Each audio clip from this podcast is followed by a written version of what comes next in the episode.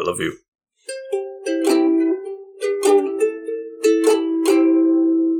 Greetings, salutations, welcome back.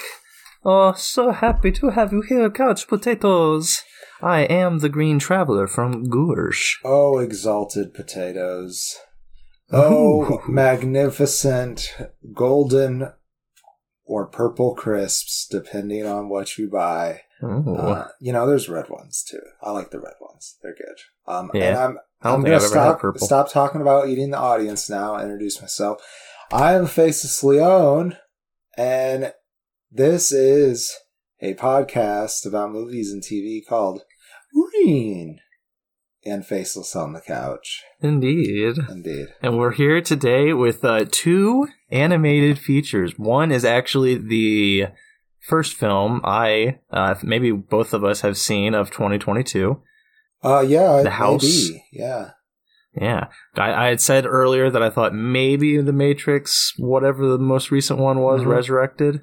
Uh, maybe that was that came out in December. Yep, came out in December. Yep, but but the house. It's actually our first 2022 film. There have been a lot of films in the theater that I have kind of just been avoiding. I've been hinting at wanting to go see Scream, but every time I have the opportunity, I talk myself out of it. So we'll see. Yeah, the numbers are still pretty bad. yeah, yeah. And I'm kind of like trying to weigh what is worth going to the theater for.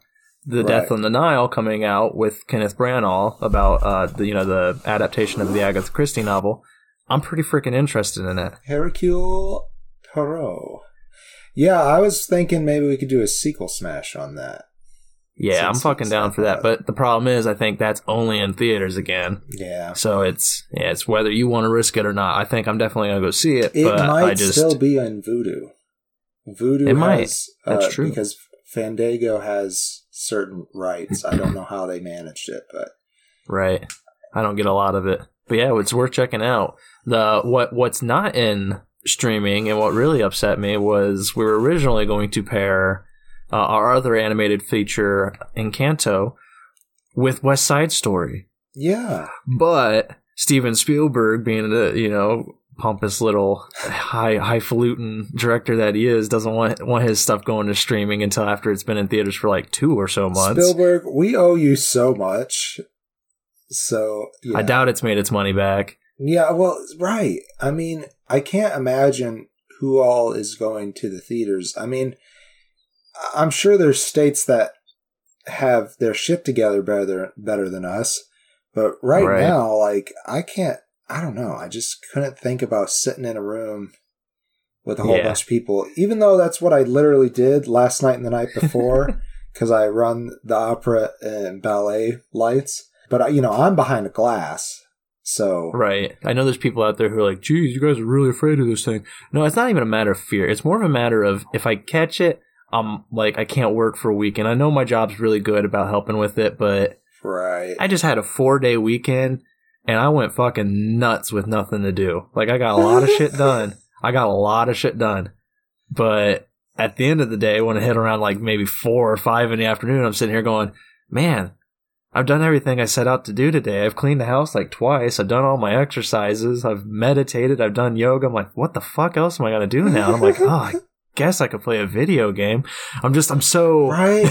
I've been really bad at playing video games too. Like when I get bored, I'm like, oh, maybe I could play a video game. Yeah, but I could also just watch TV, and then I just sit there very antsy watching TV. Well, see, I, I struggle with that too. I can't watch TV. I'm, I'm so antsy. It's just like I, I've become such a, a busybody. Like I, I need some kind of work. It's hard for me to just sit down and relax. right. You know, I got to be doing something or be with somebody doing something. Right. If it's something like an episodic kind of a show like Star Trek or something, especially since I've already seen it, I could pull out like my laptop and either write or play a game. But See, I can't even write with anything else going on. I have to be. It's got to be perfectly calm. I've tried so many times to write with music, and I just get lost in the music. I have a really hard time writing without something else going on.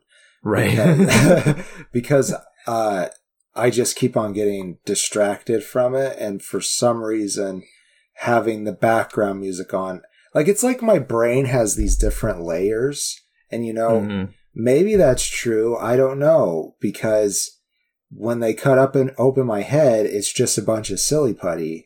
So who the fuck knows? But it feels like operates on different layers. Like right now, I'm focusing with you, but also because there's nothing else going on, there's like all these gears turning back there, trying to think Right. of other stuff, and that's why I could hardly, uh, you know, See, I spit can- out a sentence. I can hear it too because you, you scroll your wheel a lot because you're like trying to like find something to like either talk about or just something Right. to like read on the screen. But, like you're still listening. It's very clear that you're listening, but like I could hear the wheel scrolling. Just Yeah. I'm the same way though. I, I get it. I, I totally get it. It's very hard to just focus in today's age. But Mhm. and, and because of that, because of the the idea of you know if I catch this crazy COVID, I'm gonna be on the couch for you know five days or whatever until I'm you know I get a negative test, and it's just you know I can't I can't think about that. I need something to work on, and if I'm stuck at home for five fucking days. I'll get a lot of shit done. That's for goddamn sure. But by the end of the day, I'm gonna feel really weirdly wrung out with Yeah. nothing to do. And it makes me mad that Steven Spielberg and a lot of other directors are like, no, it's got to be in the theater. I get it. I get it. I get it completely. Like, I understand that you make this with the intention of seeing it on the big screen. Right. That is that is your goal. That is your desire. That's what you want. I totally understand. What I, as a viewer, want is to just see your fucking movie. yeah, And if you make it easy for me to do that, I'm gonna see your fucking movie. yeah, I'm sorry, go- it's not I gonna be on a giant. movie. I will pay you money to see it easier. Yeah, As much as I Like, love I- the movie theater too, like I want to support the movie theater, but I I'm not I'm not going to do it. I'm sorry. Yeah, exactly. Like West Side Story, that's not something I imagine I need to see on a gigantic screen with surround sound. I'm sure the sound is, sound quality is beautiful. Everybody's screen is at least 43 inches anyways. it's true, but I mean, like, I think I would still enjoy it at the same level of enjoyability as I would on my couch as in the theater. It's like I don't. There's certain movies I understand where they're like, this needs to be seen in the big screen, like Dune. I felt bad that I watched that on my couch. I really I did. did feel bad about that because it, it would have been magic. Yeah, I mean, it was what it was, and I do appreciate that that one was available for us to watch. yeah, same, because same. I I don't think I would I I would still be waiting for it. I do kind of want to buy that on get a physical copy of that. It's out already, I think. I think Yeah. I'm gonna get it sometime soon, but I'm not sure when. But uh, so we just we had to do a quick pivot. We had to, you know, what I thought West Side Story would be available after 45 days in the theater. We're going on day like 60, and I don't think it's still on any streaming service. It's coming, I think. I think I read an article that said it was coming, but we had to do a quick pivot. We had to find something to pair with Encanto. We were going to do a musical uh, Stay or Go instead. We're doing an animated Stay or There Go, I'm kind of happy we did There you go. because uh, we're we're gonna talk the house, our the uh, house, our, brand our new, first film. Yes, brand it is an spanking new. anthology. I'm sure they worked on this for quite some time. Yes, it is a three part bet. anthology about a house. I believe the house is the same each time. Yeah, the house is the same. It's the only connecting factor. Yeah, but it is also uh, it's the same house while also having completely different things that happen or that it Mhm. does. The house is its own entity in this that it does to the other cast members. So how about we uh how about we take this uh, the house apart? Let's uh let's let's dive into each individual story. I'll go ahead with the first one. Okay. Uh the first one is titled And Heard Within a Lie Oh. Spun. I'm going to And have to is a- ask you for the titles of each of them. but- yeah, yeah, definitely. I, I like I like the title choices because it's very Yeah. nice little uh, poem, or I don't know if it's if it's technically considered a poem, but whatever. Metaphor. Uh, it rhymes. it rhymes. That's all that matters. But and heard within a lie is spun is the first one. It's about a family that moves to a new home just built for them after the the father has a rough dinner with some uh, some rich uh, affluent his- relatives. yeah, I think it might be his mother uh, or grandmother. I was like, I wasn't sure if they ever actually named them in regards to the relationship with him. You just kind of get it from the child's perspective, and the child's Right. like, these people are weird as fuck and and, I really like very like snobbish. that it is from the child's perspective. The child's name is Mabel, right? played by Mia Goth. hmm And I think I think Claudie Blakley, Blakley is uh, Penelope is the the younger daughter. Maybe she's the mom. Oh, Uh, right. There's, I think the baby's name was Penelope. You might be right that that is right. Oh, Yeah, because there's click on it. there's Mabel and there's Penelope, two young kids, and then there is uh was it Raymond? Was that the Yes, father? Raymond, played by Mathew Goode. Yeah, I, I sadly didn't write down who the the mother character was, but like the whole thing, uh, uh, each each section has their own directors too. Uh, this section is directed by Emma DeSway or Emma DeSwaite and Mark James Rolls, or along those lines. I'm sure I pronounced your last names wrong, but yeah, this this family moves into this new home, and shit gets re- weird real fast. Like, uh, I don't really remember specifically what's going on with the house itself, but there's like an innkeeper. He's not really the innkeeper, not, not an innkeeper. That's bad. Butler, maybe I guess. Uh, His name's Mister Thomas. Yes, Oh. he. I think said that he he represents Mister Von whatever the fuck. the guy who built the house for them. Yes, Uh, because yeah, I didn't even I didn't even explain the father. Uh, the father character had you know they had that bad family experience where like his rich family members came and he kind of felt like a failure because he's living in this like dinky little house with his kids. Kind of feels run down, and he goes out for a walk at night and he's like really pissed and mad.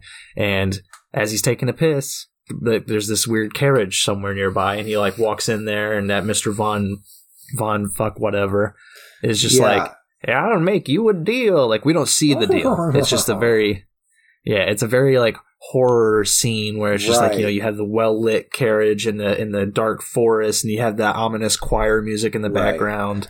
I thought It's when I fir-. I didn't really read the description. I really thought that that first story was going to be the whole movie.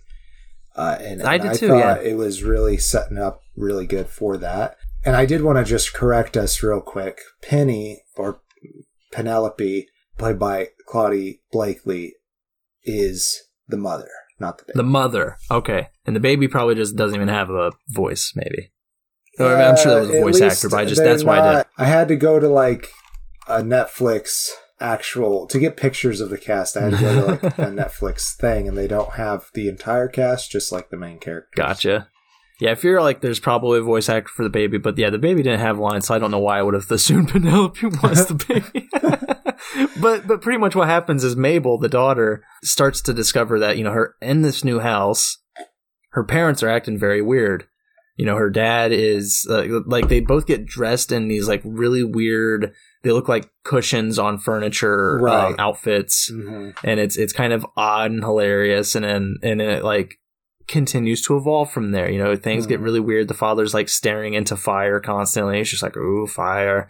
And then the mother is sewing nonstop and it it slowly devolves into a pretty decent horror idea. Yes. and the problem is, for me, the problem is that when it reaches its end, and that's the end of the story, and it moves on to the second part, and we, we discover it's an anthology because neither of us read the description No. beforehand, it seemed. Then I was just like, oh, oh, okay, oh, I guess I thought there was more to this story. Yeah, yeah. I did. because I was getting invested. I was getting invested. And when the second one starts, you know, the second one, I'll let you uh, detail what that is about, but it's titled "Then Lost is Truth That Can't Be Won."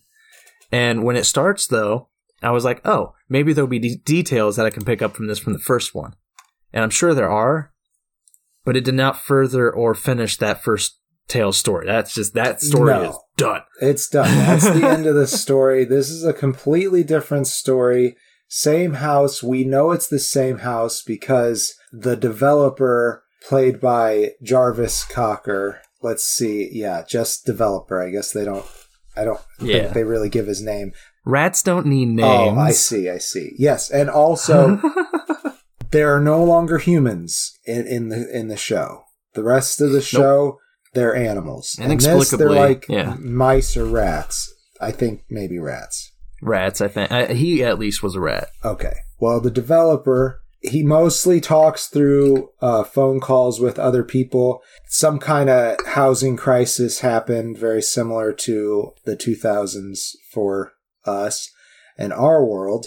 uh, and he is having trouble getting rid of this house, even though he's put a shit ton of money into it. And Mhm. he's about to have an open house, and he discovers that he has an infestation, and he can't Yeah, afford a to bad one. a bad one. Yes, it's some kind of what were they? They were some kind of uh, they were fermites or something like that. Yeah, I don't I don't remember specific. I know there were like cockroaches like looking things. Yes, but they were broader than that, and they're and Yeah. it- like when he was researching them, the larvas are like the largest larvas of any insect or something like that. So gross. And uh, so yeah, gross. it's pretty gross. And he tries to take care of it himself. And once the open house begins, it's relatively a disaster because nobody wants to spend that much money in an economic Right. crisis. But there's two people. I can't recall if they leave their names. They're listed as odd wife and odd husband. I see. In here, it's just odd couple, and it's Oh. Sven uh, Wollter who plays them. Uh, Yvonne Lombard plays the odd wife. I see. They're both just labeled as odd couple. That is weird. That's very weird. Okay. Anyhow, they are very interested in the house. But Yeah. what's very interesting or odd about this couple is that he is an extremely sh- uh, broad looking rat or mouse, and she is a very tall yet lumpy Mm. mouse or rat or, as well. And- Rodent. Yes, you get this sense that maybe they're rodents in disguise, and that's kind of what the story is about. So, Right. Yeah, and it's it's them just like moving into this beat up old house right, without paying for it, without doing anything. They just they just waltz on in and are like, "Well, we're very interested in the house." yeah, And he's just like, "Okay, but I need you to fucking pay for it you to sign papers." buy it or leave, and then they invite their relatives over. And and you know, obviously, it is. I I think it's a bit obvious, so I'm just going to go ahead and say that it is a representation of the infestation that has already happened. Yeah. And it, I think that it's really interesting what they did with it, but there's Oh. this really super trippy, like, bug Yeah. dance number. It's so weird. I did not get it. I did not. That's the whole thing with this this entire uh, this entire anthology. It leads into the third one. Also, it's just like I just didn't get it. Like I loved not it. so sure. It's very weird. yes. I want to watch it again. I feel like they want me to dive in and analyze it, but like I just have no desire to do so. It was just enjoyable enough that I'm like, yeah, that was fun to watch. And they, it, as I said, it continues into the third one. The third one is listen again and seek the sun. So altogether, you have and heard within a lie is spun, then lost his truth that can't be won. Listen again and seek the sun. And I really like that. I think that's a Yeah. beautiful little poem. This one, it's very similar to the second one. It is about a cat named Rosa, who is uh, played by Susan Wokoma, um, and she is trying to fix this house. There was an Mhm. apocalyptic flood, and there are very few buildings remaining, and the house is one of them. It's sitting there above the water. It's still attached, I guess, to the land. I can't remember how. I don't even know if they explore it at all. But it, it's there. She's fixing it up. She's trying to make it this beautiful inn for people to come to. Problem is, being in the giant fucking wastelands of a flood, nobody really is coming. There is Right. uh, there's a guy there named uh, uh, named Elias. There's another cat there. Yes. I think. Played by Will Sharpe. There's two Thank cats you. that live with her, but they don't pay rent, even though they've agreed to. Right. Um, Yeah, I mean, they help out as much as they can. Right. Elias brings in fish, and then I can't remember what Jen does exactly. Jen is played, as you said, by Helena Bonham Carter earlier. Right. I think she tries to offer teas and stuff like Yeah, that. that's, I think that's right. Yeah. And then along comes Cosmos, the first person. Uh, fir- I keep saying person, but he's another cat, uh, played by Paul Kaye. He Yes. comes in, and he's a bit of a character. He he does the uh, the I, I can't remember the exact. It's the throat chanting. Um, yes, the Tibetan throat singing. He- Tibetan yeah, throat he- singing. Thank you. He has uh he he's got a little bit of appropriation on him. Uh, yeah, he's a well traveled thinks- cat. he thinks he's a, a spiritual master. Guide.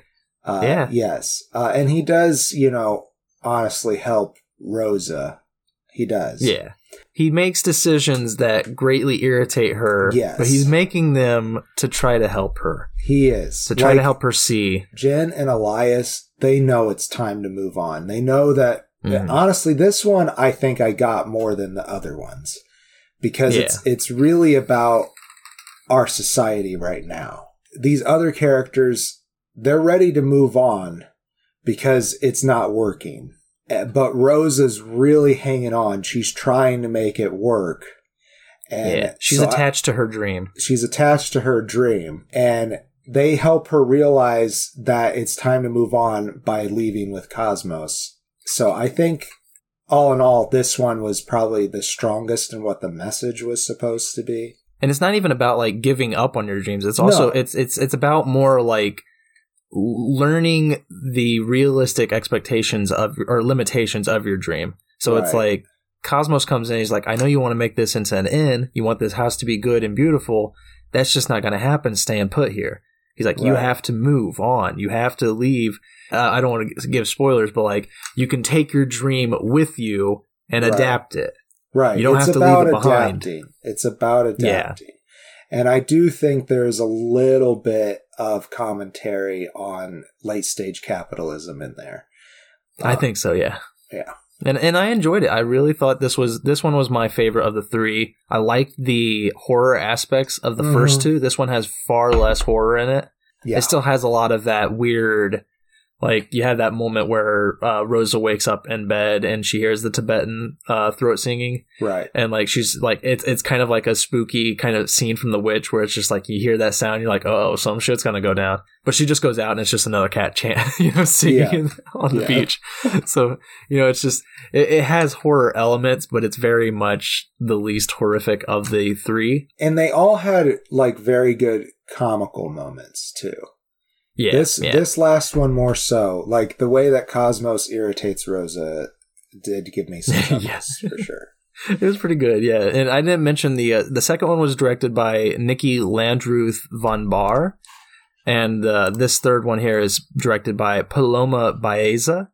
So you know, all of all in all, I think they all did amazing job uh, directing. There's four directors total for the three different uh, stories, Shorts. Yeah. and you know, uh, we didn't even talk about the animation. Uh, it, it's all stop motion, yeah. which is just you know, you if you've listened to us talk before about it, we fucking love stop motion animation. There's a lot of respect that goes into that. Yeah, I think it's more respect than love for me because like I always feel like there's something missing with the story. And it and I Hmm. think it comes down to like just how much effort it takes to make the this stuff happen. It's hard to go back and revise, Right. you know. Yeah, I So- saw it with uh with this one. I thought the human characters in the first one, I thought their animation was a little weird. Uh, Yeah, but I they're liked kind of, I did like it. I really did, but they're all they're all the the dolls they use are like fuzzy a little bit, yes. and so you can kind of see that on their faces, which kind of threw me for a bit because, like, I mean, I guess it's a precursor for the the animal world you're going to see later on, but Right. It was just very weird when you would have a close up, of, especially the father's face, and you would just see like a crap ton of like peach fuzz all over his face. Yes. Like I, I know Yeah. we all have peach fuzz, but like it was just a little off putting. yes. it, It, it, and they have very simple animation for the, very the much- faces too. Oh yes, that that too. They they have very very small faces. In fact, uh, my wife when I hovered over the thing is like, "This is what we want to talk about." She's like, "Oh yeah, turn that on. I want to watch those little weirdos."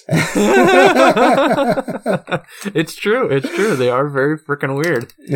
And then the others, the others, uh, not so much the second one, but the third one had very strong, fantastic Mr. Fox feels yes, with their definitely. claymation.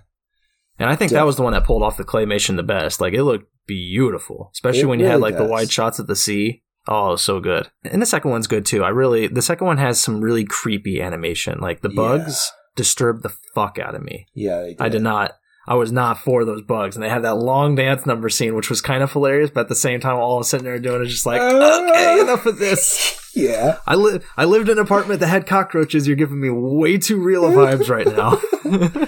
Yeah, so after I realized it was an anthology, I was like, oh shit, how many are there? And then I was like, Mhm. is it just the two? Am I going to have to deal with these bugs for a really long time? Uh, so I was glad that it ended with Yeah. with the, the the cats and the flood thing. Yeah, I agree with Uh, that. but I think if I would to lead into closing statements for this guy, yes, yes, please do. I think that I would have been happier if it just stuck to that horror story with the people at the beginning. But since it was shorts, I think the other two were good additions to the film. So I'm kind of like on the fence about what I think about that. But I really wish there was more to that first one. Agreed. I think the last one was the strongest.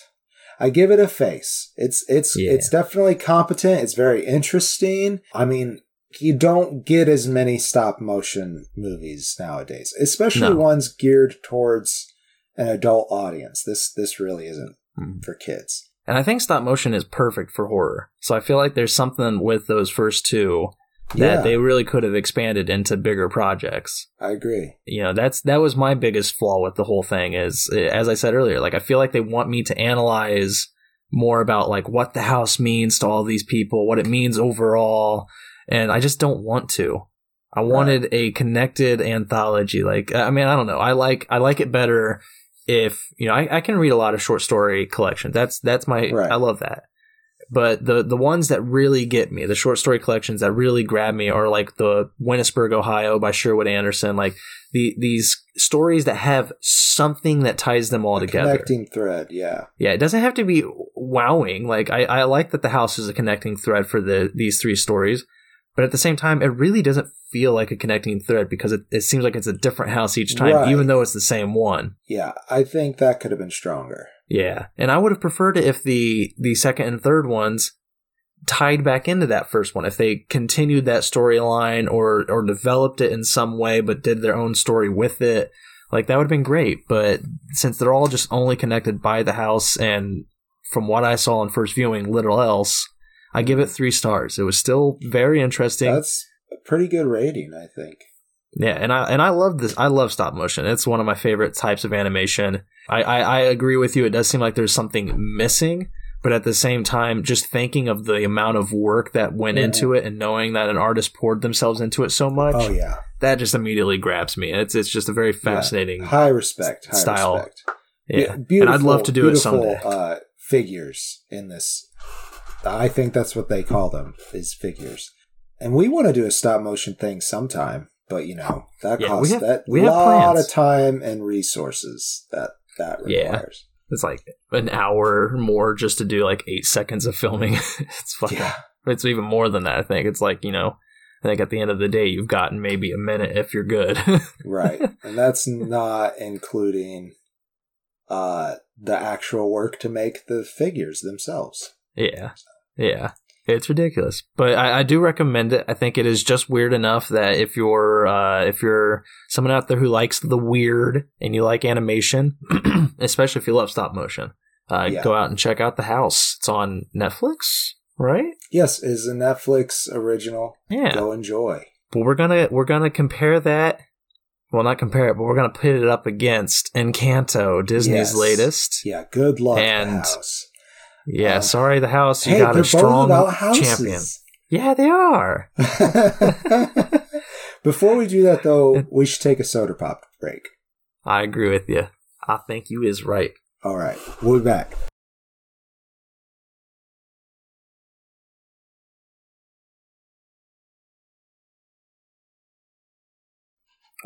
we back. Well, do you think? Uh, do you mind if I uh, describe Encanto? Oh, please do, please do. Do you mind if I first mention the director and stuff? Yeah, Yes. we're back. By the It is. We're back. Hello. It is uh, directed by uh, Jared Bush.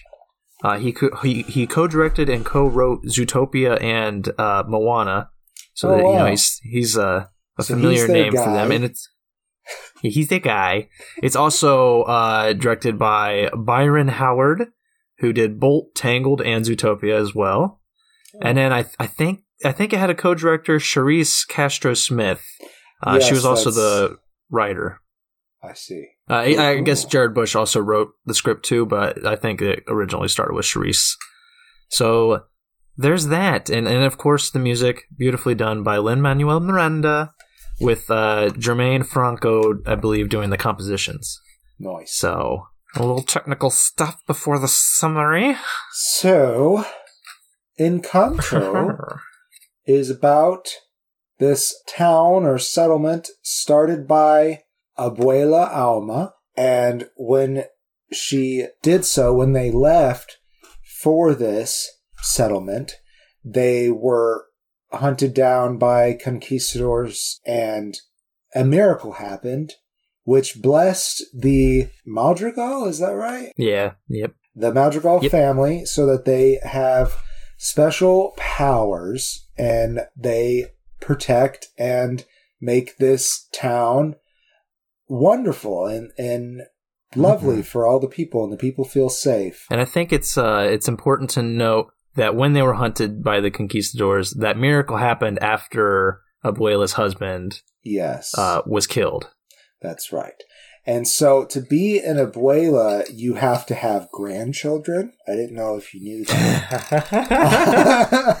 but um, the main character is Alma's granddaughter, Mirabel. uh, voiced by Stephanie Beatriz, Yes. who is uh, she was actually in In the Heights.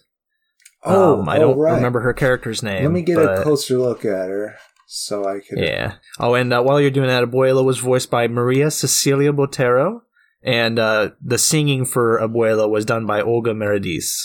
She was Carla in, in the Heights.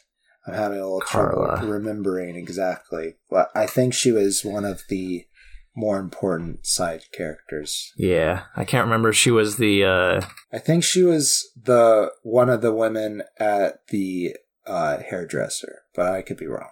I Don't think you're quote me on right. I'm trying to remember who's. I was just gonna say I'm trying to remember whose love interest she was, which is like horrible. but like that's all I could think of is like I'm trying to remember who was interested in who in that movie. I don't remember. It was too long Yeah. ago. Uh, I don't know It was a that movie. story as as well as uh, other Lin Manuel Miranda stuff, as well as Encanto. as well as Encanto. In fact, I have seen this movie twice. Yeah, I mean it's deserving of it. yes, it's pretty good. So Mirabel, she's so cute. She's the best. Uh, she loves her family so much. She ha- has glasses, a homemade dress, and uh, the there. This is based in Colombia, and you could tell by the costume and uh, architecture. It's it's very well done, very beautiful. Mhm. I have a cousin who, uh, my first cousin, is half Colombian, and she was just visiting not too long ago. Oh, Her really nice. and um, their family there, and she was putting pictures on Instagram, and it, it really has that feel in the Yeah. still. It still does. And I really like Mirabel's just complete, unabashed like need to make everyone happy. Like she is very, she's very like I got to try to like be as much as I can for my family. Yes, I just- I don't know, I love that She's aspect of so so loyal and noble, and yeah, I I love her, and she she just knows everything about the family. In fact, one of the the opening part, it's not the first part of it, but the bigger number in the opening where she's expressing all the powers of her family to some neighborhood kids you could just tell how important they are to her. It's important for her mm-hmm. to know how they all fit together. But the end of the song, you realize that Mirabel, for some reason, when it was her turn, did not receive any gift. And that's like the the beauty of that whole song at uh at like right at the right out the gate. Uh, I mean, not as you said, it's not the very first thing, but it, I think it is the first song. Uh, It might be. When it's starting, when it happens, and she's starting to list off her whole family, as the viewer, as the audience, it is kind of like a little bug at the back of your head. Is like, oh no, this is a huge fucking cast. I'm gonna have to remember a lot of yeah, people. yeah, yeah. because she's going through her whole family, and we'll go through them here soon. But they all have like different traits. They all have different personalities, different motivations, and it's just it is a huge fucking cast. yeah. But the beauty of that song is how they present it and how it all ha- like all of the uh, kind of the dance choreography and everything that's Uh-huh. going on while she's singing and while you're seeing all these people. It's really well done. They Yeah. really just feed it to you so perfectly that it doesn't seem overwhelming at all. You're kind of just like brought into this family, and it's like okay, you know, you ju- you, you kind of get to know everybody pretty well within the first like 20 minutes and like i i, I want to applaud the fuck out of this movie for that because with a Oh, huge yeah. cast it's hard to give everybody a moment and, they it's hard to Great job. yeah and and to even just con- compel and develop those characters to have that moment it's just very hard to do that with a massive cast like this within i think it was not, it's not even two hours probably it might have been two hours but it's just it's so well done It is amazing. So there are what we should start talking about these family members. I think, and we'll and I Yeah. think we should start at the top of the family tree and work down. That works for me. With that. I don't. I- I'll be a little lost because I just had them kind of scattered out on my notebook, Right. but I'll figure it out. So um, there's Alma and her husband had triplets, and Pepa, the aunt, if I'm not mistaken, contr- uh, controls the weather. That's right. She is played by Carolina Gaitan. Yes, very much attached to her mood, and I feel like she has the least control out of everybody Yes. over her abilities. Perhaps that might not be entirely true. I'll get to other people later. Uh, her uncle, married to Pepa, is played by Mauro Castillo. He's, his name Oh, is Felix. yes. I love Felix. I think Felix might honestly be like my favorite side character, anyways. That's fair. He's great. He is lovely. And some great interracial representation for that couple. Hmm. as well. So we also have Julieta, played by Angie Cepeda. Believe that's how you say your name. Uh, but she plays Mirabel's mother, and she cooks meals that can heal people. And it's very, Yeah, very sweet, very nice. And it's very, very helpful for her accident prone husband, Yes. Augustin. Yes. played by Wilmer Valderrama, which was Yeah. a huge surprise for me because uh, I don't think I've mentioned on the podcast yet. One of my favorite shows of all time, besides Doctor Who, is that '70s show. Yes, we have mentioned the show, but I don't think you've expressly said that it that you love. Yeah. It, it's one of my favorites. Like uh, in, a, in a recent episode, I was just like, I was making fun of the "Hey there, hi there, ho there," and I was like, "Oh, that must be copyright." And I was like, "I mean, man, I can't remember what that's from. It's from that '70s show. It's it's Bob, the next door neighbor. He'd always come and be like, "Hey there, hi there, ho there." Ah, I loved it. But Wilmer Valderrama was Fez in that show, and I, I loved him so much. He was my favorite character, but he hasn't been in a lot of stuff since. Or if Right. he has, I haven't seen a lot of him.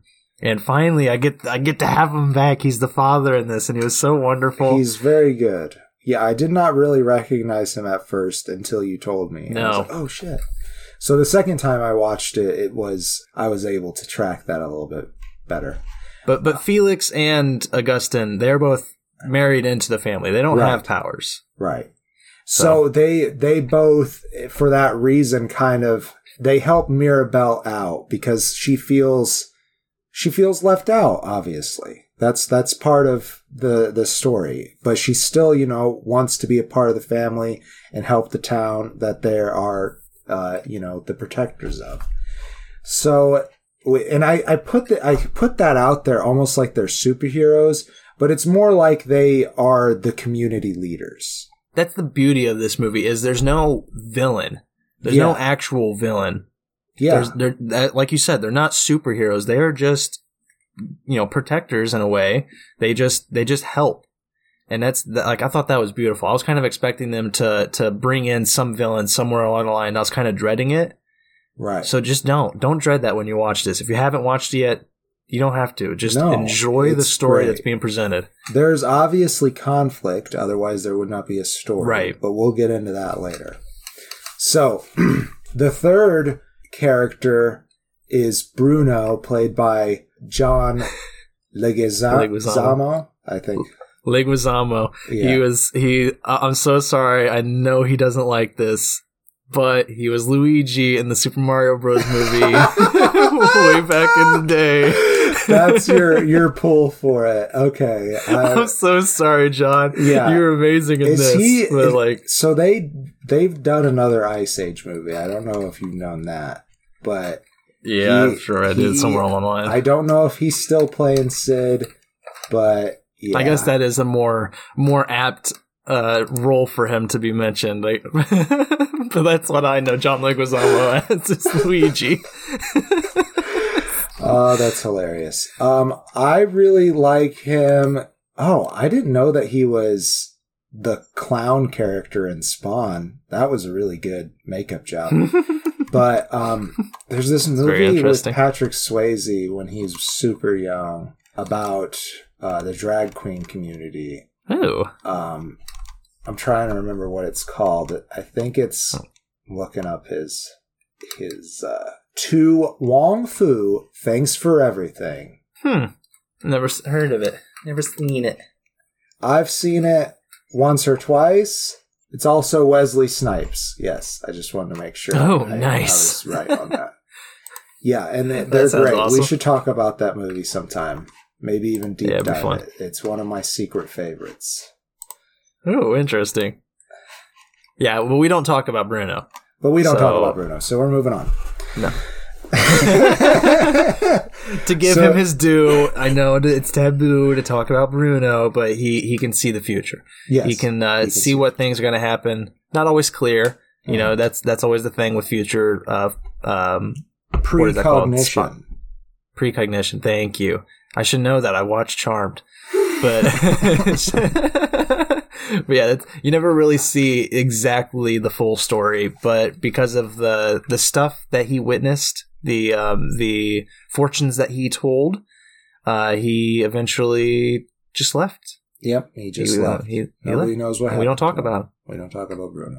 So let's get into the kids. Let's go with Pepe and Felix's kids first. So Yes, that yes. would be Dolores, who I love. I like Dolores. Dolores. She her She's lovely. ability is to hear from great distances. She can hear a pin drop, Which would whatever. oh, Uh, played hate by that so much. Adassa. Adessa? I'm not sure I, if I know this artist, but she is a one name artist, which Hmm. you, you always Yeah, I'm not sure. that. but I think I would hate her power. I'm I'm partially deaf. If you if you guys out there, if you couch potatoes don't know, I'm partially deaf in my left ear. Made some bad decisions in high school. It's hilarious, but that's that's whatever. And because of that, I've kind of gotten used to not hearing things, and it's kind of been lovely. You know, like people can talk shit about you, you just don't fucking hear it. it really hasn't helped with my selective hearing. I've I've really toned out a lot of things nowadays, Yeah. but I'm starting to lose in my right as well. yeah, And I, I We only really people. noticed because of doing editing and stuff. oh really? Yeah. Uh, also Yeah. working backstage, having to have a, a headset on. Like if I put it Mhm. on my left ear, it's like, oh shit, I can't hear anything that's going on around me. Yep. So I have to put it on my right ear. yep. I feel like I would just absolutely hate her power just to be able to hear Yeah. everything. And I think also her power does open up a few plot holes. They cover it with one liners, but it's still eh, a little plot holy. Yeah. Yeah. I don't want to give spoilers away for the movie, but I do enjoy her side story too. Like Hmm. there there is a a love interest that she gets and, and you know because there's so many characters it's hard to give them more than just one or two moments. yeah, I enjoy her. I do think that was like one of the smaller for me, I feel like that was one of the smaller flaws that like don't at all hurt the film. But like, you know, they're trying to give all these characters their own stories and their own mm-hmm. motivations, and she gets the love interest. It's totally fine. Right. But it's at the same time, it's a very just mundane, age old story. right. And they don't really Yeah. do much to it, which is good because they don't focus on it very hard, which would have made it if that if that had been the main focus, it would have made this movie very boring. Yes, yes. Because it's just a side story, I, I think it really works still. So her younger, she has two younger brothers. One is Camilo, played by Rhenzy Feliz. Feliz, yes, and he is a shapeshifter. He can turn Yeah, into yeah. anybody he's seen, and he he's like the family clown, really. Yeah. He he really And I liked how they gets into people's business and shit, and you know my favorite my favorite is when Mirabel like rushes to Dolores to be like, Have you heard anything about this? Like you, you can hear everything. Yes. Here's exactly what's going on. I need to know if you've heard this. And then like Dolores is just staring dumbly at him. And then you find out it's Felice. Or uh, sorry, what's uh, Camilo. yes, You find out it's Camilo. it's just so funny because like her face is so perfect. Just like, what? What's going on? Uh, what the fuck are you saying? That's crazy. and so their their youngest brother, who is also the youngest of the family so far, uh, is Mariano, and no, excuse me, Mariano is the the handsome man from the village. My apologies. yes. Antonio, who gets their gift in this movie, and he can talk to animals. And Yes. it's really cute and adorable. And one of those animals is a clueless little toucan, Yeah. played by, Alan Tudyk. yeah. And uh, he also gets to ride a Jaguar, and it's pretty cool. And It is uh, pretty badass. before, right before he goes, he's kind of scared because, well, Mirabel's the second youngest, and hers didn't go so well. That's not the Right. only reason why he's scared. Everybody's kind of scared because of that, though. Right, exactly. And she makes him this little Jaguar stuffy to take with him because they've been sharing a room up to this point. Because the house Mhm. also provides you a room when you get a gift. So yeah, and Mirabel's what- been living in like the the guest bedroom Right. kind of thing. the nursery is what they call it. yeah. Nursery, that's right. Yeah. So it's kind of cool that, you know, as soon as he opens up the door, this jaguar comes from the jungle and becomes his friend. But uh, Antonio is played by Ravi Cabot Conyers. Sorry, Mhm. Ravi, if I said your name wrong. But he's the crux of it, though, because it's like it, the whole story revolves around whether or not, I mean, at the very beginning, that is, about whether or not he's going to get his power. Yeah. Whether or not it's a, a, a new curse if the, the miracles run out, if it doesn't give family Right. members new abilities. And uh, you also learn when he gets his own room that the house is kind of like the TARDIS, where it can Right. be bigger on the inside. yes. Because he has just a whole fucking jungle in his In bedroom. fact, like, these, these town kids definitely say that. They definitely Yeah. say it's bigger on the inside. Whoosh, whoosh. yay! so let's talk about Mirabel's siblings. Yes. So her oldest sister is Luisa, and she's super oh, strong. yes. And she's, She's the best. awesome. Yeah, I do love her. played by Jessica Darrow. Absolutely fucking powerhouse. Like, Mhm. uh, I, I think our friend group has been very vocal about how she is like She's awesome. not only yeah not only like our favorite. Uh, I mean, not I don't want to say that for everybody, but a lot of our friend group. Uh, Luisa and especially me, she was our favorite. Uh, for some of us, it was just like, oh, we get a Disney, uh, not princess, but a Disney, you know, leading female character who is, you know, especially for one of our friends, the exact type of woman that he loves. Right. So yeah. it's just it's wonderful that you get this just powerhouse of a female character, Right. It- and she's got some great moments it- too. Like it is un I think what is unfortunate about Luisa is that her having her body type in the film is considered brave. You know what I'm saying? Because I, Yeah. I feel like there should just be more representation of people of her body type type or any other body type in, in our media because you know, oh yeah, especially for the representation of women hmm. there's not it- enough of different shapes and sizes. And I think that this film, even with the the Mir- Madrigal family, does a really good job of that. There's different shapes Yeah. and sizes of of peoples, and shades of skin as well. Uh, they're a very beautiful, colorful family. I love it. and, and we've talked many times before the podcast about. Everybody talks about the "We Don't Talk About Bruno" song. That is the the big song. That's the big number that everybody loves. it's uh it's gotten covered by so many people already. Like it's it's a huge song. You know, Disney's I think it's been Disney's biggest song to date. Oh, really? And I think so. I think it passed I think Let It Go was just before that because, you know, Oh, being on repeat for like Uh-huh. a thousand fucking years. 10,000 years. Yeah, that's that's everybody. Whenever anybody at, at work, anybody of my friends, whenever they're talking about Encanto, they're like, "Oh my gosh, the we don't talk about Bruno song." Oh yeah, yada yada yada. For me, it was Luisa's song. Yeah, Luisa's song was amazing. I think it's called. I don't, I don't remember what it's called, but it's about pressure. It's about Yeah. you know she is she is this strong woman who everybody expects to you know they can rely upon her to carry them pretty much not physically but sometimes physically but like they, they rely so heavily upon her and she's under that pressure of like am i just my muscle or am i also a person? Like you know can i have feelings? Can i have emotions? Can i am i anything without my strength?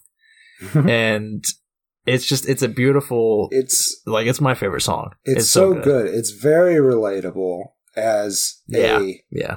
I mean, I pride myself on my independent like actual physical strength as well. hmm Uh, and sometimes I, feel like at work that if I'm not there, certain things aren't going to get done because Right. I, I am the person that does that. So uh, I, I related to it, but also this familial pressure that she gets. I, I understand that too. I'm kind of a little bit removed from my family unit at this point, but when we were back home, I was kind of treated like the standard of the family, and my my brother was supposed to be working towards that, and I don't think that was really fair to him either, and it wasn't fair to me. right. I will say, but that's just how family dynamics work. Yeah. Yeah, I don't I don't feel like that was uh, very present in my family that like either my brother or I were expected to reach some kind of uh, Right. goal or achievement. My parents were very I don't know if laissez-faire is the right word, but they, you know, they want us to be happy, they want us to be as successful as we want to be, right. but they didn't they didn't pressure us into going down certain paths. And I feel like a lot of that pressure I put upon myself Mhm. and so that's why I relate heavily to Luisa and her song is because like I, I feel like I was under I've put myself under a lot of pressure to succeed at things. Yeah. And it's myself that. I'm letting down if I fail, but That might be it for me too, because I I don't think, at least from their perspective, I don't feel like my parents felt that they put a lot of pressure on me Mhm. because they didn't have to, because I just did it. right. It was more that I felt secondhand pressure on my, from my, my brother. They, they had to push him to get him to do anything related to academia anyways. Mhm. But now he has his own business and is doing, doing Hey, so do you, man. better. He's got two kids. You don't Nah. have two kids. You got a dog kid. I got a dog kid. She's she's pretty. But you do have your you do have your own business. We got this beautiful That's lovely true. media We producing do. business. He Yeah. makes a little bit more money than us. It's not about the money. It's not about the money. In fact, you know, if you But- listen to the show, I don't really care that much about money. So But, you know, speaking of money, if you do want to help out, you can go down to patreon.com slash green and faceless. We'll get that out of the way now. Check out our Yes. tiers. See if you want to pitch in some money I to help us out. I don't care. Doesn't mean that I don't really appreciate it slash that we don't need it to, you know, keep the show running. And we appreciate Yeah. those of you who have done so so far. And uh, we'd love to see more of you there. Helps pay the taxes. Yeah. So there's one more family pe- member, Isabela, played by uh, Mhm. i- is it Diane or Diana? Uh, I think it's Diane. Diane, Diane Guerrero. Guerrero. And known for, uh, I haven't seen anything that she's in except for Doom Patrol. She's in Doom Patrol. Oh. She's also in Jane the Virgin and Orange is the New Black. I uh, watched Jane the Virgin. I've seen some I of Orange I is the New Black, is. but I didn't. Yes. Okay. Yeah. She's uh, uh, Lena. Yes, she is sounds right. uh, Jane's best friend. From yeah, she's quite good in Doom Patrol. I really loved her in Doom Patrol. I did not think stick really with that show. Yeah. Oh, she is really good in this. Yeah, no doubt about that. I'm just like from what I've seen of her, I only remember her in Doom Patrol, which I think she was the one that had like the multiple personalities. Have you seen Doom Patrol? I haven't watched it yet. Not at all. Yeah, we were, we were gonna do it for uh, for uh, TV talks, but like I just could not stick with it. It's really good, but it just wasn't grabbing me to to want to return to it. Right. But but it's whatever. She's she's great, and I really enjoyed Isabela. But she is the one character that I'm just a little like, "Arr, I Yeah, she like so she's much." irksome, but I I I get it. I like her. Like I, I like what she does for the plot. She's she is kind of a stereotypical character to an extent. Uh, she is very much the everything must be perfect and controlled, and it's really kind of funny that her name is Isabela because there was a camp that I was a counselor at, and there was a young girl named Isabel who acted nearly exactly like this. She loved princesses and stuff like that. Everything had to be perfect.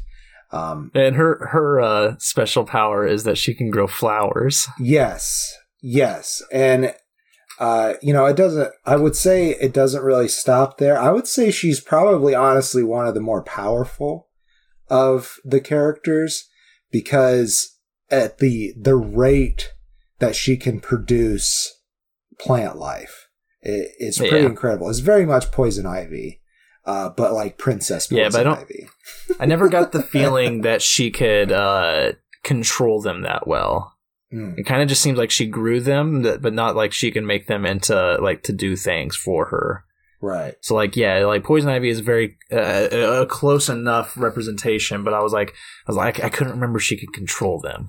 I feel like But like after what happens in them, the then movie, she's definitely powerful. I think what after what happens in the movie, that's not a very controlled scene. What what I'm referencing Mm-hmm. to, without trying to give it away, but I think as she grows into an adult, she will have more control over it. More control, say, than Fuck. Pepa does over the weather. Yeah. yeah, I feel bad. I feel so bad for Pepa because she has to like walk around and be like, you know, it's like, calm down, calm down, calm down. Her- She's her- like her knocking, mantra- knocking storm clouds away. Yeah, if I'm not mistaken, her mantra is clear skies, clear skies. skies. Because she's always got a storm cloud just overhead. Oh, it's so wonderful. but like that's okay. So like uh, we we've talked the characters. The story is that shortly after Antonio gets his power, the the power kind of breaks. The the miracle Yes, itself kind of breaks. The on. Yeah. yeah the the house is like has cracks running through the walls through the floor um it, it's implied that mirabel might be responsible for it Mhm. uh through um a vision that she discovers of bruno's like a lost Mhm. vision kind of thing you know it's it's this beautiful moment where she wants to help the family she has no powers to help the family but at the same time she wants to to save the miracle to keep their powers strong because they're all kind of losing their powers they're all having uh, anxiety or or just complete struggles with their this change in their life. And then she comes in and she has this beautiful dance and singing number with with most of the family members through which she helps them kind of realize I'm not just my power. I'm I'm I'm a person. Yeah. And it's it's that beauty that that beautiful storytelling as like as it progresses along where it's just like she's helping other people find themselves. They're simultaneously helping her find herself. It's just it's fucking phenomenal. It's it's such a good Yeah. story to watch. Yeah, and all in all, it, it is it's about trauma. That's that's really what Right. it is about generational trauma. I'll say, which I I hope that doesn't give away the ending for you because it's it's a very rewarding movie to watch. It makes you think about your own family and the dynamics that maybe aren't necessarily healthy, but why they might happen Right. and, and I think it's a very important movie right now. I feel like with with the Yeah. tensions in our particular country, anyways. I've spoken to a couple of my friends who relate more to the uh, the the family design that's presented in this movie, the family tree, Mhm. and they have all been like they nail it 100% they nail the the structure of this family in this region you know the the abuela is always very kind of always thinking about the family Right. and the the image the family presents. she and- is definitely the matriarch. She has Yeah, she has the power. She is uh, Yeah. the leader of the family. Yeah. And I haven't spoken again. I haven't spoken to all my friends who would relate closer to this film than I would as a white individual. But yeah, they they've all been very pleased with the representation and with the the just the straight fucking accuracy of these characters. Yeah. And you know, again, as a as a ignorant white individual watching this, I was just fucking blown away throughout the whole thing because I just loved all of the characters. yeah. You know, even though there are some characters I have like little nitpicks with where I'm just like, "Ooh, I don't like that you're uh, I- like Isabela." I love Isabela. She's a great character, but she's the one character where I'm just like, "Ooh, you preppy little like, ah," you know, that kind of those kind of people will Right. always bother me. well, But it's not in a way that upsets me or ruins that character because I can still love the character. mm, I still love what her story is. I love how they develop her story and and how she interacts with everybody else. But it, she's just the you know whenever you see that like the little the, the preppy like I'm so perfect person, I'm just like ooh I don't like you because I'm not like I'm not perfect. I think anybody can relate to these these characters and Yeah. to this familia unit. Um, well, depending on how your family was growing up. I know for me personally, we were w- with my aunts and uncles at my grandparents' house nearly all of the time, like at least every weekend. yeah, we had we had aunts and uncles over at our place a lot, and I'm sure that we visited quite a few times. But my family doesn't really fit with the this representation because Right. like as close as my family is at the same time we're not together you know like this whole family is together all the time my family was like oh here's a day we hung out this day Right. now we're our own family again for a long time like this whole family Right. is all together nonstop So yeah, it really just depends on on how you grew up, how much you're gonna identify with this movie. But like you said, it's just great representation, and uh, Yeah. I want. I'm so glad that Disney went this route. Like when we were growing up, they had a bunch of movies that were based in different places around the world, but most of all the cast members were white. Mhm. So Right. it is nice to have movies that are truly representing the people from the culture. And I think yeah everyone should get satisfaction from that. And I agree. And and to go into my closing statement with Encanto, you know, I give it four stars. It's it's absolutely fucking phenomenal film. Very entertaining. Easily worth multiple rewatches, which is like the one thing that, to make it up to the fourth star. To Mhm. get that fourth star, you have to be able for me to be like, "That was so good. I want to watch you again." Right. And this is this is one of those. And like Mirabel, I, I've said it to many people. Belle from uh, Beauty and the Beast, right. My favorite Disney princess. Like I hate, she's not really a princess, Right. but like, yeah, my favorite leading female character of a Disney animated film is is Belle. I relate so much to her because she's just a fucking librarian. You know, she loves books, she loves reading, and that is exactly what I love. Mirabel, not surrounded by the books, not surrounded by that need to read or anything, but at the same time, she has so many similarities to Belle Right. that I was just fucking in love with her because she's just a, a good, caring individual who's struggling to be herself at times. yeah. And I fucking loved it. It was it, Mirabel is just phenomenal. She's my favorite. Uh, Luisa is my favorite. I can have multiple favorites. Fuck you. I don't have to have just Right. one. Exactly. They're all my favorite. they're all my favorite. No, specifically Luisa and Mirabel. I just they're amazing.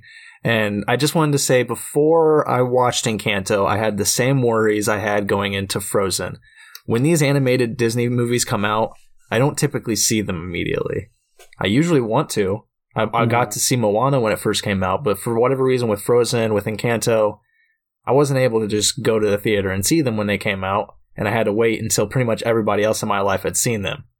And with Frozen, everybody was telling me it was amazing. Everybody was like, "Oh my god, it was so good!" And I watched it, and I was like, "Yeah, that was okay." Yeah, I, I don't know why everybody's flipping out. too. Like they're all like, "It's the best one since The Lion King," and Yeah. I, I'm like, I don't know. I en- I think I enjoyed other movies that they've had come out Yeah. more than this. Yeah, I, I watched it and I was like, "That was fine." And with Yeah. Moana, I really loved Moana. I thought Moana was great. I didn't realize Lin Manuel Miranda was part of that, uh, the writing of the music for that.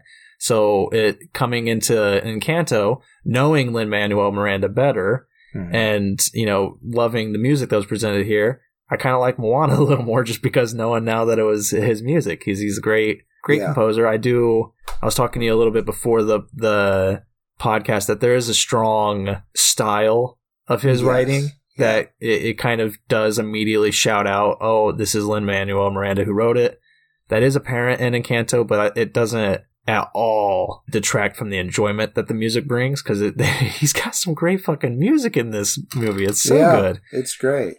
Sarah's been having the soundtrack playing all the time.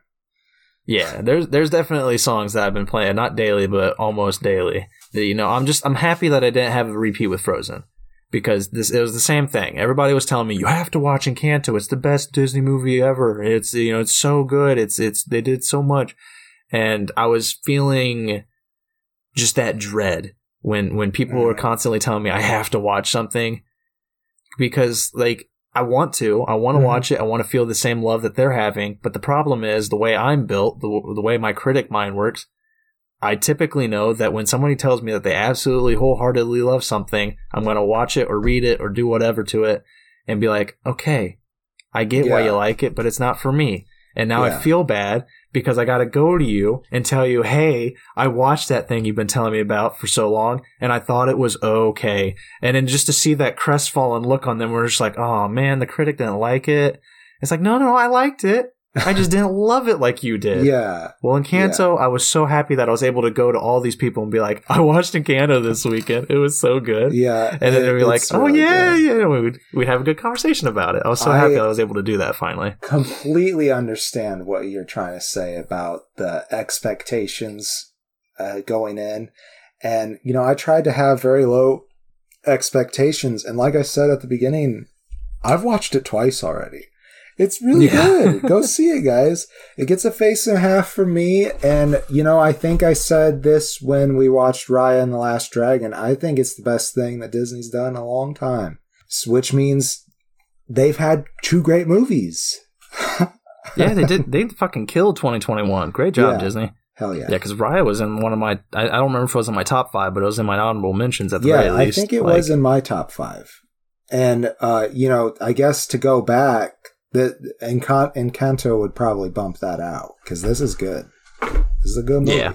We're. Uh, I think it's time to wrap it up. I think it's clear. And Yeah, we wins. Very sorry. Yeah. The House.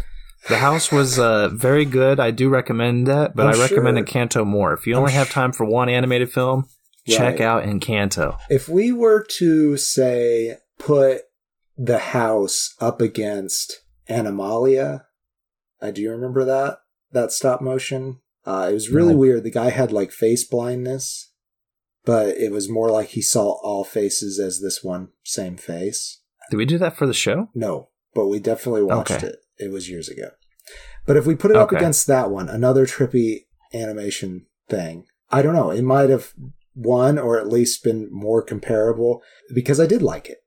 It was interesting. Yeah. But it was, was not it was not to the level of Encanto. Encanto, you win. Yep. Easy.